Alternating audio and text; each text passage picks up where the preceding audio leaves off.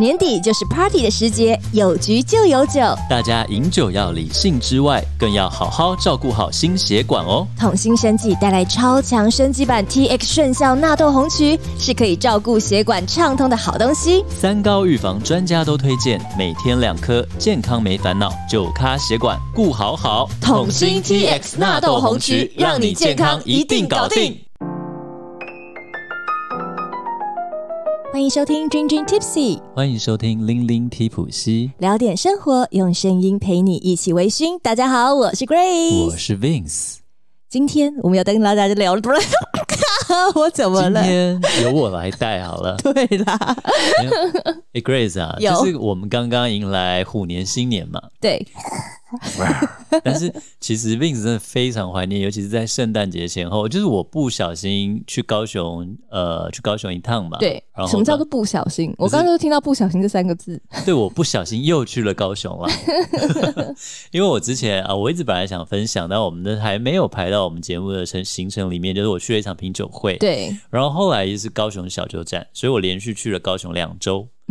那嗯，在圣诞节前后，真的是那个我最怀念的气氛，就是我也是，我超爱圣圣诞诞节的气氛。 ，yes yes，我怀念就是日本，它年底啊，通常在圣诞节还有就是新年之前，对，甚至有时候他们会排到新年后了，但比较嗯哼少。就是他们一定会有的一个演奏会、哦音乐会，哦，各大交响乐团，在哪边演奏？就比如说东京国立交响乐乐团啊，然后嗯爱乐啊，各种乐团或者各大学的交响乐团，他们呢不约而同都很喜欢演，就是备酒。贝多芬第九号交响曲是吗？对，然后呢，嗯他们那个贝多芬第九号交响曲就特别就在《欢乐颂》嘛，对，但他不知不觉就是在日本已经几十年变成是一个他们年底的一个节节庆，嗯一，定要听的一个音乐会。嗯，诶但但是他有就是所有的演奏厅都来就是演奏这个吗？还是是在特定的一个演哦奏厅？很多基本上很多乐团都会演奏，所以你可以挑你要听哪一个交响乐乐团，然后在哪一个厅，就是真的大家都在演奏这个《欢乐颂》，它是一个日本已经行之有年的习俗，甚至就是之前有一个日剧，就是那个提真一演的、啊，他也是用那个欢乐，我有点忘了那日剧名字，提真一，我印象最深刻是大和拜金女，哦，对，但是它是就是一个欢，反正就是有点像那种大家很苦，可是就是大家都很向往，就是欢乐那种感觉。所以贝多芬在年底真的是日本的一个不可避免的啦。然后我的 Facebook 就跳出来，我那时候在日本听的几场就是贝贝多芬第九号交响曲的《欢乐颂》的那个演奏嘛，所以就特别怀念。你知道吗？你讲到贝多芬，其实他是我最最最喜欢的一个古典音乐家之一，真假？因为啊，就是可能很多军友不知道，我以为你上上次我们做肖邦的时候，我知道你也很喜欢肖邦。嗯，其实我我觉得肖邦好像是我这一两年突然不知道怎么了，比较有时候会想听，突然对他有一点感觉，有点年纪了。有有 maybe 不是我，不是说那个生就生理年龄，我是说心理心理的心理的那对一能够种感受到能够一些大概悲欢懂离合了。嗯 Right 对，可能 maybe Maybe，吧，他的那个 OK 旋律。可是我喜欢贝多芬的原因，老实说也蛮肤浅 的。啊，是怎样？他长得比较帅 吗？没有，我跟你讲，贝多芬很丑，会吗？他其实很丑，而我觉且得他很酷，他那没他的有像都蛮帅，蛮 man 的啦。他其实他的情路很坎坷、欸，对，就是因为他的个性古怪，以及他长得不帅。真的哦，是这样哦。如果你说要长得帅的音乐家，哦，你知道我喜欢谁？海顿、错，莫扎特。李斯啊，特。李斯特那个你知道就李斯风特有多风流花帅丛吗哦人人家短命的嘞，我我小时候 啊，就是我真觉得我很肤浅，因为对我就是从小就学古典音乐，嗯，然后我其实没有很 care 他们的演奏的内容 或他作曲的怎样，但是我从小就是因为我们家就有很多这些作曲家的一些嗯故事书啊，嗯一些什么的百科全书啊什么之类，对，然后我就看看看，发现哦，李斯特的画像好帅哦。他有点像那种夜访吸血鬼里面的，对，金发，然后很帅的嘛，是金发吗？他不是金发，他不是 OK 金发但就很帅。我等一下一定要找他的照片给你看。 Alright，哦，李斯特我很帅，我知道，我知道，他听说就是非常花，就是怎么讲，风流啦，风流倜傥。风流吗？应该说他很受这个女生的喜女生的喜欢。对啊他风风流，我觉得可能是留到那时候当时的人才真正知道嘛。嗯毕竟你看，像我们最近最近这么多绯闻的故事，我们不是当事人，我们也难说啊。哦也是了。没错，对，那既然讲到贝多芬第九号交响曲，那我来介绍一下这个交响曲特别的地方，好不好？好啊，你说那其实贝多芬第九号交响曲是在一八二四年贝多芬五十七岁的时候所完成的。那大家知道他其实逝世于一八二七年哦，所以说这个第九号交响曲，呃，《欢乐颂》，它基本上是他晚年过世前两三年完成的作品。嗯，他其实。呃，如果大家知道，刚刚其实还没讲到我为什么很喜欢贝多芬哦对嘛，啊对不对？嗯然后你讲讲到说，他这是非常晚年的作品，嗯，因为贝多芬呢，其实他在晚年的时候，他是有耳疾的。对，所谓的耳疾，就是他听不太到，失聪。失聪。对对对，耳失聋聪。，对他其实就全聋了，对不对？嗯对，然后很多军友应该不知道，应该是我身边很多人都不知道这件事。对，其实我也有耳疾，真的啊、我只有一只耳朵听得到。哦，对对对对对，我常，但是因为你完全怎么讲感受不出来耶，我没有，应该我不是感受不出来，我真的听不到不啊。是我我的意思是我说，不会让身边的人，对我不会，我不会讲，嗯，嗯然后我不会让身边的人有很明显的感觉，就是我只有一只耳朵听得到。嗯但是呢，如果你真的有比较敏锐一点、敏感一点，嗯你跟我就是一起有出去的话，对如果你在我的右边讲话，对我会把我的头转了一百，这样一百八十度吗？，对对对，就是转一百八十度，然后来跟你对谈。嗯，对，九九十度了，一百八十哎度就已经像 是贞子 吗？猫头鹰，对，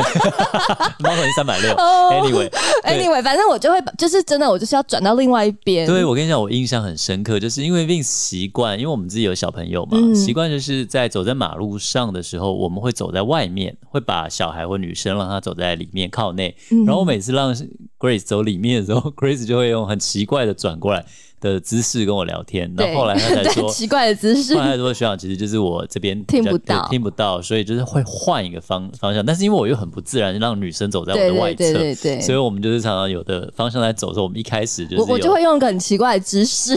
边走边跟妹子聊 天。对啊，对，或者是去 bar，台就是去 bar，我们不是做 bar 台吗？嗯，所以都要先我一定要，就是我都会选位置，对选到大家听得到。那如果我刚好真的好死不死，我选到坐到一个真的我听不到，我从头到尾就是保持着微笑， 但是我根本就不知道大家在讲什么。 哦，是这样对，哦所以但是因为从小这样，所以让我对从贝多小芬特别有共鸣，对，那我们刚刚讲到的贝九，其实嗯对嗯呢，贝多芬原本是有两只耳朵，他比我好，他有享受过两只耳朵的感受， 是但是他到老年的时候，嗯他真的已经渐渐耳朵不行了，对真的是听不到。对，那这个贝多芬第九号交响曲，就是在他这种很耳疾、很痛苦的时候嗯所写大、写下来的。而且他的痛苦不止这样，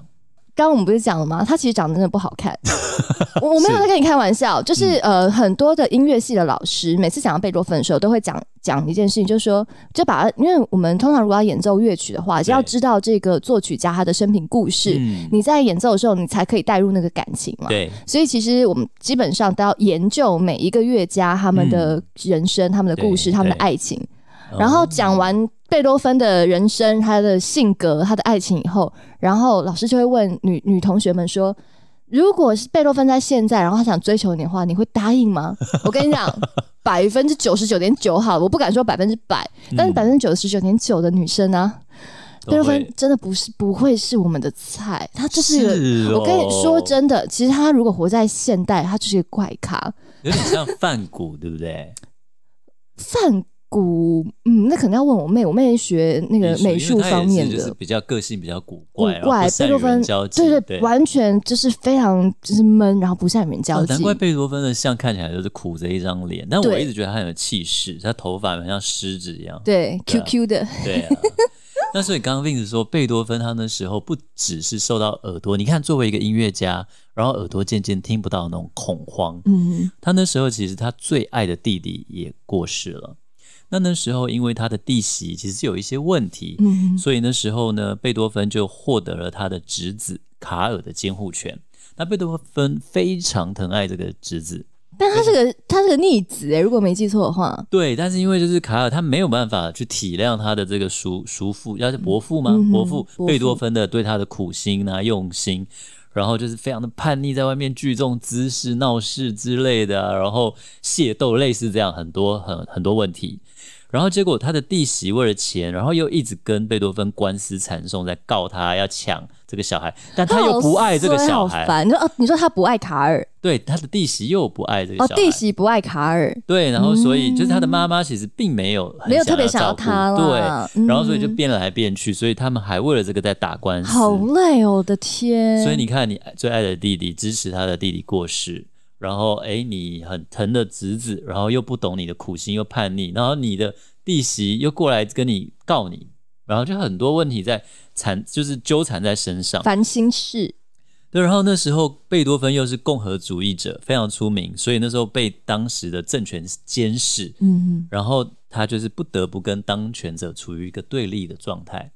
然后呢，贝多芬又太有个性了，对他不依附贵族。，对以前的音乐家其实说穿了就是被贵族包养的。对对对对对，真的就是真你的，就是依附在贵族之下，没错哎，你常常在他们的活动、舞会各种上面演奏对，哎，他就你就像管家或什么，你可能就住在他那里，嗯他就会给你一笔钱。那贝多芬又太有个性了，对所以他就是其实过得非常的穷困潦倒。但在这样的痛苦之中，他创作出了《欢乐颂》，对，就是贝九的第九号交响曲合唱部分就叫《欢乐颂》嘛。嗯那《欢乐颂》的由来其实是贝多芬二十几岁的时候非常喜欢的一首德国诗人席勒的诗。嗯，他二十几岁的时候就很喜欢这首 O，就是 O to Joy 吧，应该是对 Ode to 翻成 Joy 英文的话。对，他竟然是在老年时候才把这个作曲出来，对他二十几岁就想要去创，就为这首诗来谱曲。可他经历了这么多的痛苦，然后他到晚年，甚至他过世的前几年，才完成了这首作品。他完成了以后，又不知道这首作品会不会被当时的人所接受。而且我还要跟大家讲一件事情对，因为我们刚刚讲他晚年已经是有耳疾了嘛，对，所以啊，其实贝多芬他在晚年的作品，嗯基本上他在创作的时候，他对真的不知道到底最后是长什么样子。都是在脑海里他面是在组脑合这出来些的音哦符、这些键盘嗯都是在他脑海里面的，他根本就是你知道，像我们那而且盲人交画响画乐一那样。么多种乐器，对，，非常非常的难，但他对却做出这样的一个曲目，你就会下次听到的时候，我觉得大家可以好好的感受一下这种感觉。对，感受那种贝多芬冲破苦恼，迎来欢喜的那一刻，我觉得那个合唱到高潮的时候，就是他不断堆叠的那种纠结痛苦，最后这样爆炸，有没有？像那个萤火整个点起来，我觉得就是你真的在过年的时候，那时候日本年底听的时候就很感动，而且其实有一个这样的一个意识，就是说当时贝多芬第一次在这个公演贝九，嗯然后《欢乐颂》演完的时候，现场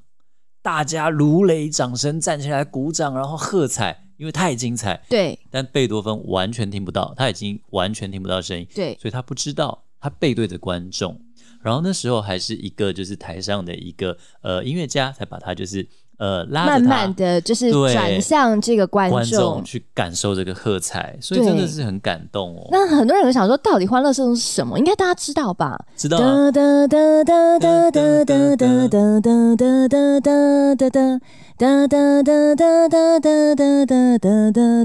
哒哒哒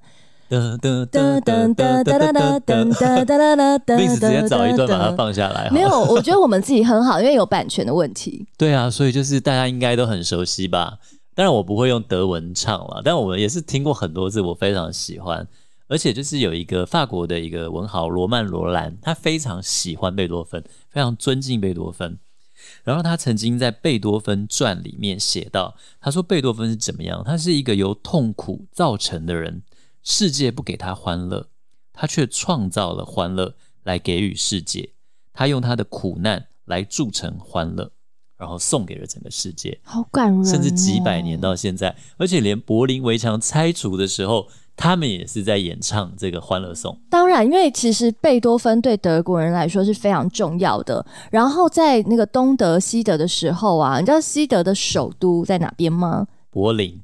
柏林是东德啦，汉堡、西德是波安，就是乱猜啊，那波个安的中文叫波昂吗？波恩、波昂。哪太有太嗯对我不是很确定。然后这个地方其实对就是贝多芬的生生出来的地方哦，。他的故乡呀，没错是啊没错 OK 嗯然后啊，其实我当初会做主持这个工作，也是因为。我就很想要去去被去他们的这个故居嘛去，过，去很想要去欧欧洲，嗯哦啊因为我妈是学德文的，然后洲，。真的，她就一直跟我说，学古典音乐就一定要去德国，一定要学德文，然后一定要去欧洲这样哇子，所以德国就维也纳什么的对都对通对，嘛就是德奥节、德奥节嘛，嗯德国、奥地利、捷克，嗯或者是那个奥匈帝国、奥地利跟匈牙利嘛，就这些这几个国家，其实真的造就了非常多的音乐家。对，然后呢，我就一直想要去，可是到了我高中的时候，我跟我爸妈讲，他们就觉得说，你一个女孩子，然后去自助旅行就非常的危险，所以他们是嗯不赞成的。所以他们并不是把你洋派的养大，没有，完全没有。然后他们就哇哦他他们出了一个难题，他们说你有本事，你有赚到，我们没有要哦支持你，这个太危险。你有本事你自己赚到赚到旅费，哦费，那你就去，我们阻止不了。了。然后我就想尽办法，我怎么可以多赚一点钱？所以我打了很多乱七八糟的工，比方说那个影印店的小妹有没有？哦，真的哦、然后还有嗯扫地的啊，嗯，然后还有发发传单的啦，哦哎啊真的啊发卫生纸、发卫生棉，我都 I 做 know, 过。 I know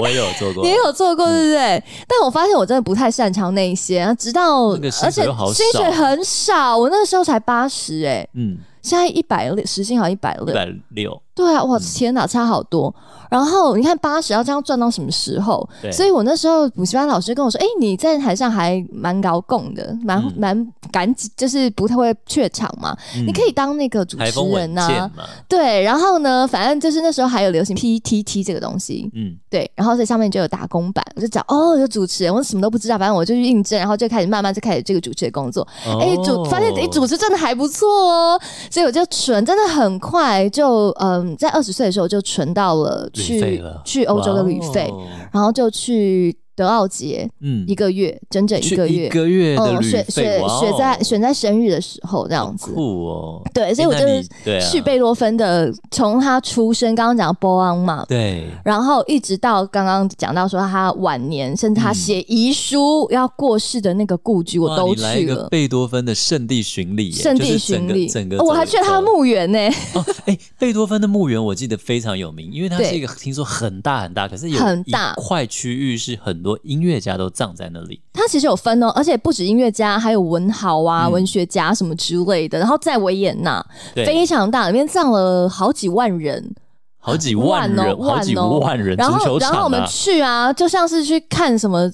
明星还干嘛一样，就是哦还会有地像图名人堂一会样，有对对对看那个名人堂蜡就是像馆之类的那种对，感觉，还有地 OK 图哦，这一区块的什么第几区，然后第几排，然后是谁谁谁，然后你可以去献花，所以我还有特别去贝多芬的那个墓前，然后去哇哦去去献献花好浪那漫里面的话，那个墓园里面真的好多人，像布拉姆斯，嗯也是音乐家。对，然后，约翰·史特呃史特劳斯家族，小约翰·史特劳斯、老约翰·史特劳斯，还有他哥，嗯对这个讲到约翰·史特劳斯，我觉得有一个可以讲，就是你刚刚讲说，在日本就是年底新年的时候会对放贝九嘛，没错会演奏贝九。嗯但是啊，大家应该也听过维也纳新年音乐会，对不对？应该嗯有吗？没有吗？大家没听过吗？我没有欸真的假的？ 它其实是一个非常有名，甚至在台湾的话，国家音乐厅都会转也播会哦的。 ，OK，OK 它是一个世界知名。你你那个不是不是你有钱就可以买到票，嗯，你有钱之外，你每年还要寄明信片去抽奖啊，去抽。真的，你才可以去现场的，哇塞非常难，非常难，这个一票难求，因为你知道维也纳是音乐当之然都音，乐之都，对啊，那维也纳这个新年的这个演奏，那更嗯是一个百年来的盛世。对，那在这其中呢，就会演奏史特老师家族里面的这个一首歌，就是老约翰·史特老师。小约翰·史特老师的话，就是著名的，就是《蓝色多瑙河》哦哒哒哒哒哒哒哒哒，那那那个是噔儿子噔，那是噔儿噔子，我知道，对，嗯蓝蓝色多瑙河。嗯那老约翰·史特老师呢，对他有一首哦，叫做《拉德兹基进行曲》，嗯非常的雄壮威武，噔噔噔噔噔噔噔噔噔噔噔噔，然后大家开始拍手，大家就是你知道，哦真的就哦是开始拍手很嗨拍起耶来。 ，OK，对，那是新年每年一定会就是演奏演出的，OK，对，那是在 ending，然后大家就站起来，所有人一就起就拍一起手，拍，一起哇拍，一很起拍。嗨哦，真的庆典的感觉，没哦，错，这个是在维也纳新年音乐会必演的一个曲子，那就是。史特老师家族，他们也埋在那里，也在那里葬在对，那里非常大，我觉得好有，就是很美，没有那种阴森的感觉。我知道，我印象中它就是专专门称为音乐家墓园那一块啦，它有这个他们有他们音乐家他们墓蛮地分散的哦，蛮但分是散很的多，我记得是不知道是肖舒伯特还是舒曼还是什么，反正很多都在那边啦。就是在那我个是墓园，可能你知道，就是因为有一些他但是我没有们像你他们这样没有像对音乐音乐家看到在一块，毕竟他们过世的年代不一样了。老实说，对所以如果你有喜欢好几个，哦，你他要们跑很多因点，为你看几万几万人在那边欸呢，然后几万个墓哎、很多哎、真的真的，对啊，然后那个刚刚讲到说，嗯，在那个贝多芬晚年的时候，耳机嘛作曲，对，那我也去了他的那个地方，而且他的那个家啊，很有趣的是，还留了一撮刚刚讲贝多芬的 QQ 毛，啊，你说他的头发他吗？的头发、哦真的啊卷卷的头发。是有一小撮，然后真的还留着，哇塞，很可爱对啊，然后那个房间呢，不仅是他在里面作曲之外，对像还有田园交响曲啊，嗯还有他写遗书给他的家人，哦，因为他真的他嗯晚年其实真的很痛苦，像对病斯刚刚刚讲在到讲的，很多的烦恼，对，就是嗯，很多的烦恼、耳疾，其实对耳朵对听不音乐到，家对音乐家来说根本就是判死刑了。对啊，嗯，所以他其实就是有在那边有写下他的遗书，但他最后没有勇气寄出去，但还是留下来了，然后也在那个地方。诶但就很就很像我们我们那时候鸟曲讲到鬼太郎的作者去，他是漫画家，对结果左手被炸断，但他还是可以画，我觉得，但他他比较他还有一只乐观啦，手你知道对贝多芬到晚年那个脾气更怪，更嗯嗯没没没办法相处，嗯所以嗯嗯嗯、他的故居啊非常的多，你没有对很难啦，很难全部都都跑完，是哦因为他的过个性太怪了，所以房东也不喜欢他。 哦是这然样，后，而所以且你知道，音乐家都会颠沛流离就对了颠沛流离，然后音乐家又会做出一些那些曲子很吵啊。你在作曲的时候，哦对哦对哦你想你的邻居如果在半夜给你弹钢琴，你会去投诉也是啦他？以前又没有隔音，对不对？对啊也没有试音墙，所以对啊他其实真的被赶出了好多的地方。哦然后还有一个故居是在维也纳大维也纳大学的正对面。嗯，然后那个故居的话呢，叫做这个帕斯夸拉提之屋，嗯，很难找。我为了要找他这个故居，很难找也是找了很久。但是呃有趣的是，进到他的那个故居里面，打开那个窗户啊，嗯，就是维也纳大学的风景。哇，很一定很美耶对啊，欧洲的那种古对老的建筑，然后，嗯，刚刚讲到写遗书的那个是海利跟史塔特，嗯，的故居，就是这个故居，它在维也纳市区的郊区了。对，你要坐电车出去，嗯，那很多人会想说：“哎、你们今天两个到底要有微醺？”有了，有了，来了，来了。因为德国其实也是一个葡萄酒的大区域，当然呢，没错嗯，那其实呢，在德国的葡萄酒的这个葡萄品种非常非常多种，对，也种的非常的好。但嗯其中有一个呢，很想跟大家来介绍的，就叫做 Riesling 雷司令哦名 Riesling 字。都很美耶，对，，它是白葡萄酒的一个品种。那这个品种呢，为什么要跟大家分享？是因为就算你不喝酒，你下次遇到它，你听完我讲的，你下嗯次遇到它，你一定会认得它。为什么？它太明显了，嗯它就是它的味道啊，去不掉的，有一种汽油的味道，哦，真的，对，OK，很奇妙哦。但你想到对去汽油的味道好喝吗？来，Vince 现在手上正在拿对着我刚一开始闻的时候就觉得我不知道怎么形容那个味道，但 Grace 说哦是汽油味，我想说哦，有吗原来如此，就是大概对，就是大概可以联想到那边，很闻得到，就是你不需要费太多的力。嗯它就会出现。因为有时候我们会讲什么有桃子啦，就什么，嗯你不一定闻得到。可是汽油味啊，这个 Riesling 它散发出来的味道太明显了，就是你你就算不品酒的人都可以认得出来。所以呢，会增加大家一些品酒的自信。嗯，原来如此。没错但 Vince 觉得喝起来其实蛮好喝的嗯啊，它是 dry 还是甜呢、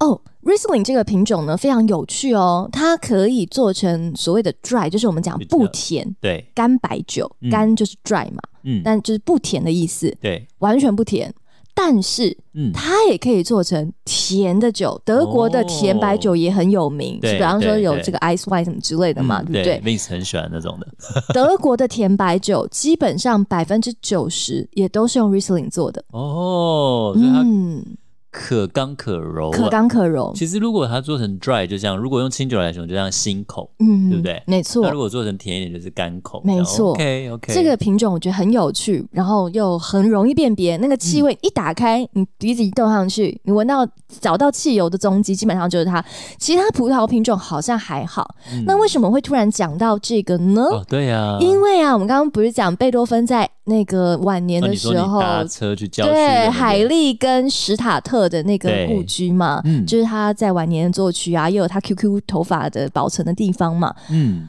那个地铁站走出来，一走出来没有多久，再去到贝多芬家前面，你一定会遇到一个酒庄，哇哦，很可爱的酒庄。嗯，所以呢，你进去这个酒庄，你就可以喝到当地的酒。以对及啊，那个电车其实驶进那个站的时候，你就会看到它是一个斜坡，葡萄嗯基本上葡萄酒的葡萄都会种在斜坡上面，它要向阳。嗯对对对，对，所以它你可以看到，它就是满片满山的都是葡萄树哇，哦，就在葡萄庄园里面的感嗯。觉。然后我，但我有点哦啦，那时候其实我不懂喝葡萄酒。那你还是有去喝两杯吧，还是喝了两杯，还拍了那个上面的 menu。对啊，你刚刚有给我看一张照片，它门口还挂一个葡萄藤，对不对？它门口不是挂葡萄，它那真是挂一个那种 bush 树丛吗？，对对，那个树丛后，各位如果有听我们节目的军友们，嗯你，有没有觉得哎、诶好像有点有趣？对，酒造门口要挂一个什么东西？像日本，它会挂一个有没有像那个球一样绿东色的西？球球，，对，我们是在酒神东洋酒神的时候好像有讲到，对，好像是，对不对？大家可以去听听看，嗯，在日本他们在做清酒的酒造门前呢，嗯都会有一个绿色的球球，告诉你我们酒好了，新有酒新酒哦可以买啦，绿色是这个刚做新酒，对那当这个绿色就会干掉嘛哭，掉了，哎、对，就酒好了，嗯对不对？就是时间上的一个时间性。嗯，然后你知道，因为当初我去维也纳的时候，我才二十岁，我根本不根本懂不对，就是只是拍个照，嗯结果没想到我们刚刚回来，我在整理照片，然后跟 Vince 分享照片的时候，对啊我们俩都很惊奇，说：“哎、那那个不为什就么是门口也要挂一个？对啊，对所以真的各地的习俗蛮有意思的、哦，没错这种文化的文化之旅，真的文化之旅？”大家如果好奇，哎、到底那前面挂的是长什么样子的话，可以到我们的 IG 或者是我们君君 Tipsy 的社团可以看到。嗯诶，那 Grace 的微醺完了，换 Vince 来微醺一下好不好好啊， ？Vince 今天呢，因为讲到贝多芬的故事嘛，他这样的一个去克服他的苦难跟困难，我就想到了格兰菲迪的一支酒，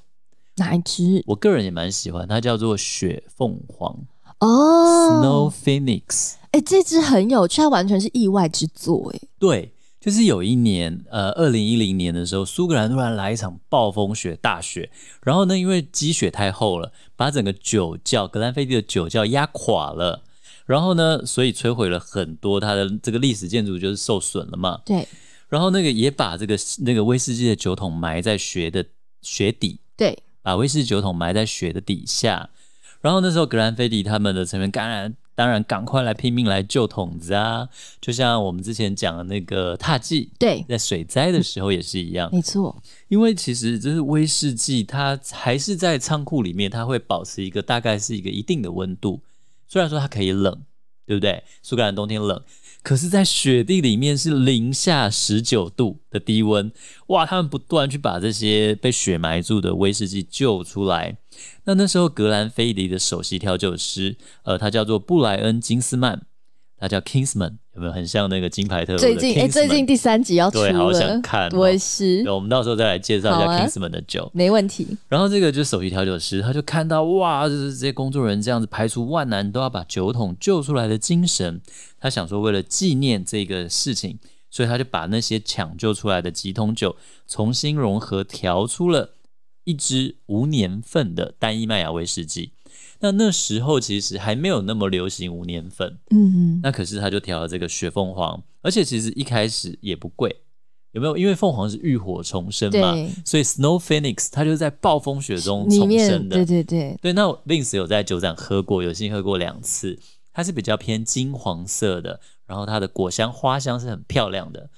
那这支酒呢，也因为它有这样的故事，然后有这样的一个怎么讲，呃，冲超越苦难，然后呃重重生的生感觉，对，所以它也受到很多人喜欢。因为大家收藏酒有时候不是因为它单价高或什么，是它的故事。对，所以这支酒从那时候我印象中是三四千吧，搞不好还更便宜。那现在就大概是差不多两万吧。就是涨了，各位。对，就是一个有故事的酒，而且你看这么对浪漫的酒，而且我跟你讲，雪凤凰的盒子上面的那个酒标，它的那个照片是一个摄影师把当时那个酒窖被那个压积雪垮的那个呃嗯压垮拍下来的那个照片，就像是一只凤凰，我觉得嗯真的很美。那真的很美。然后你看，我真的觉得你讲得对，有故事的酒，嗯，跟有故事的人，没错，跟有故事的节目。哎，那大家准备好了吗？准备好的话，赶紧找一个舒服的角落，让我们一起来听今天的君君 Tipsy Story 哦。那 Vince 刚刚一开始讲了嘛，最近就是很怀念这个日本年底的贝九贝多芬第九号交响曲《欢乐颂》。那另外 Vince 最近也去看了一个雕塑展，它叫做《淬炼复合异次元空间郭清志雕塑展》。那个这个展在台北展完，现在到了台南去展了。那郭清志这个艺术家，他其实就是台湾的那种钢铁啊、石雕的一个先锋的一个艺术家。然后他其实，在很多原住民呃博物馆或什么都可以看到他的作品。那讲到这个雕塑展，我就想到那时候在日本去听贝九的时候，嗯哼，那之前 Vince 去逛了那个上野公园有一个国立西洋美术馆，哎，国立西洋美术馆在上野吗？对在上那野在罗蓬吉的那个是什么？新美术，对对对对新新美美术国馆立新美术对馆，对对对那个对建筑也很漂亮，啊对对，它里面还有一个很便宜的米其林的餐厅，真的假 的？我真的很为什么俗我物不哎、知道它真的它很便宜，它中餐更便宜。哦我在我有在那边喝过咖啡、啊，就是你知道那个圆圆的那个上面对吗？啊就是那个啊，那是米其林吗？对我吃过、然后欸，然后你知道它中餐超便宜，我吃过啊，对，那是就米其是林吗那是那是我。连照片都 没拍，好吧？那我们好，到回来故事回来，我们回去上野，我们去上野对。我们在上野，就是 Vin 想到了，就看了这雕塑，然后那时候也是年底，然后在上野的国立西洋美术馆看到了什么呢？看到了罗丹的雕塑。啊，对，罗丹最有名的雕塑就是《沉沉思思者》者对，然后还有《地狱之门》，对哦，那真的很很酷哎、很。酷，很繁复，它雕的非常的繁复。对，虽我有然它看过虽然本它是尊。复制品，对对、呃你有看过本尊对，啊？我去法国，去罗丹他他的家，哦，你对这个真的是旅行世界各地耶， 而且刚刚好是我三十岁，刚刚讲的贝多芬是我二哦二十，二十，然后三十岁去看三了十罗对啊，丹我去跑马拉松嘛，二十我先圆梦嘛，哦去音乐音乐的那个记录这样。哦，好精彩的人生好，哦，回来回来，我们来来聊聊罗丹。那那时候就是看到罗丹的这个《沉思者》跟《地狱之门》嘛，然后 Vince 就想到就是曾经看过罗丹的一个小故事，就罗丹这么厉害的艺术家，他是被誉为雕刻界的天才，耶，所有雕刻的这些艺术家最尊崇的一个人就叫罗丹。那大家知道吗？他其实以前呢、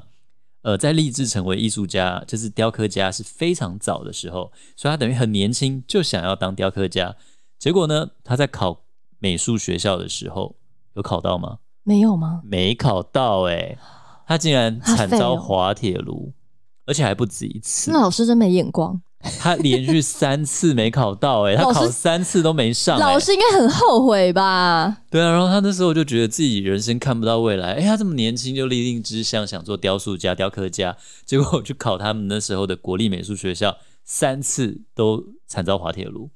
他就很挫折的时候，他就收到他爸爸的一封信，他父亲就写一封信说：“你要告诉自己，我有天分，我一定能够成功。”那后来罗丹就下定决心，然后就透过不断从事装饰艺术的工作，累积实力，后来就真的成为了雕刻界的一个名留青史的人物。真的，因为他在雕塑界真的非常非常的重要，嗯，真的真的嗯非常的了不起的一个艺术家。没错。所以真的不管是像贝多芬或是罗丹，我觉得我们今天透过这个雪凤凰啦，各种故事，大家都能够感受到这样真的是能够坚持，然后还有这些了不起的人的毅力。没错。那我们在今天的节目呢，就即将要告一个段落喽。不过呢，我们在这里也要借由这个机会，谢谢斗内我们的好朋友，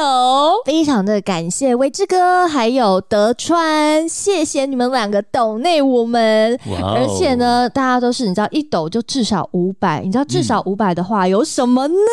对，就是可以参加我们的基斯威士忌的抽奖哟。没错，这个基斯威士忌呢，目前在英国的拍卖已经来到一瓶两万了。哦，对，然后嗯所以你被抽到的话，哇塞，两、万呢、我是觉得真的很有纪念价值，没错留着啦，留着也开来喝也可以。对，然后它已经过半了，已经过我半们了，总共是四十份嘛，对，然后它已经二十几了，已经另再20算一几了下，终于过半了，谢谢大家。谢谢大家。嗯那我们的游戏规则就是，你只要抖至少五百的话，嗯基本上大家好像目前都是一次五百啦就。是五百，对，，那你就可以有一次机会抽。嗯那如果你抖两个五百的话、就是两次。 y e s 那我们还有机会，大家再接再厉哦。对啊，那真的谢谢这些抖内我们的朋友。就像 Vince 刚刚讲的，罗丹在很挫折的时候，是他爸爸的一封信，简单的几句话鼓励了他。虽然有时候人好像不一定当下坚强的起来，可是有时候一句鼓励、一个问候就能够带给大家力量。我觉得其实大家听众的留言，还有大家的抖内，对我们来说就是一种前进的力量。嗯是，而且我跟你讲，我们真的不是随便讲讲，因为每一次我们两个都好感谢，也好感动哦。对啊，嗯，所以在这里再一次的感谢大家，嗯，那我们大家就下集再见喽，拜拜，拜。拜。今天的节目你微醺了吗？如果你喜欢我们的节目，请按下订阅，并在您的收听平台给予我们五星好评以及留言哦。再次感谢抖内请我们喝一杯的朋友们，君君 Tipsy 会继续陪伴大家，一起感受人生，品味生活。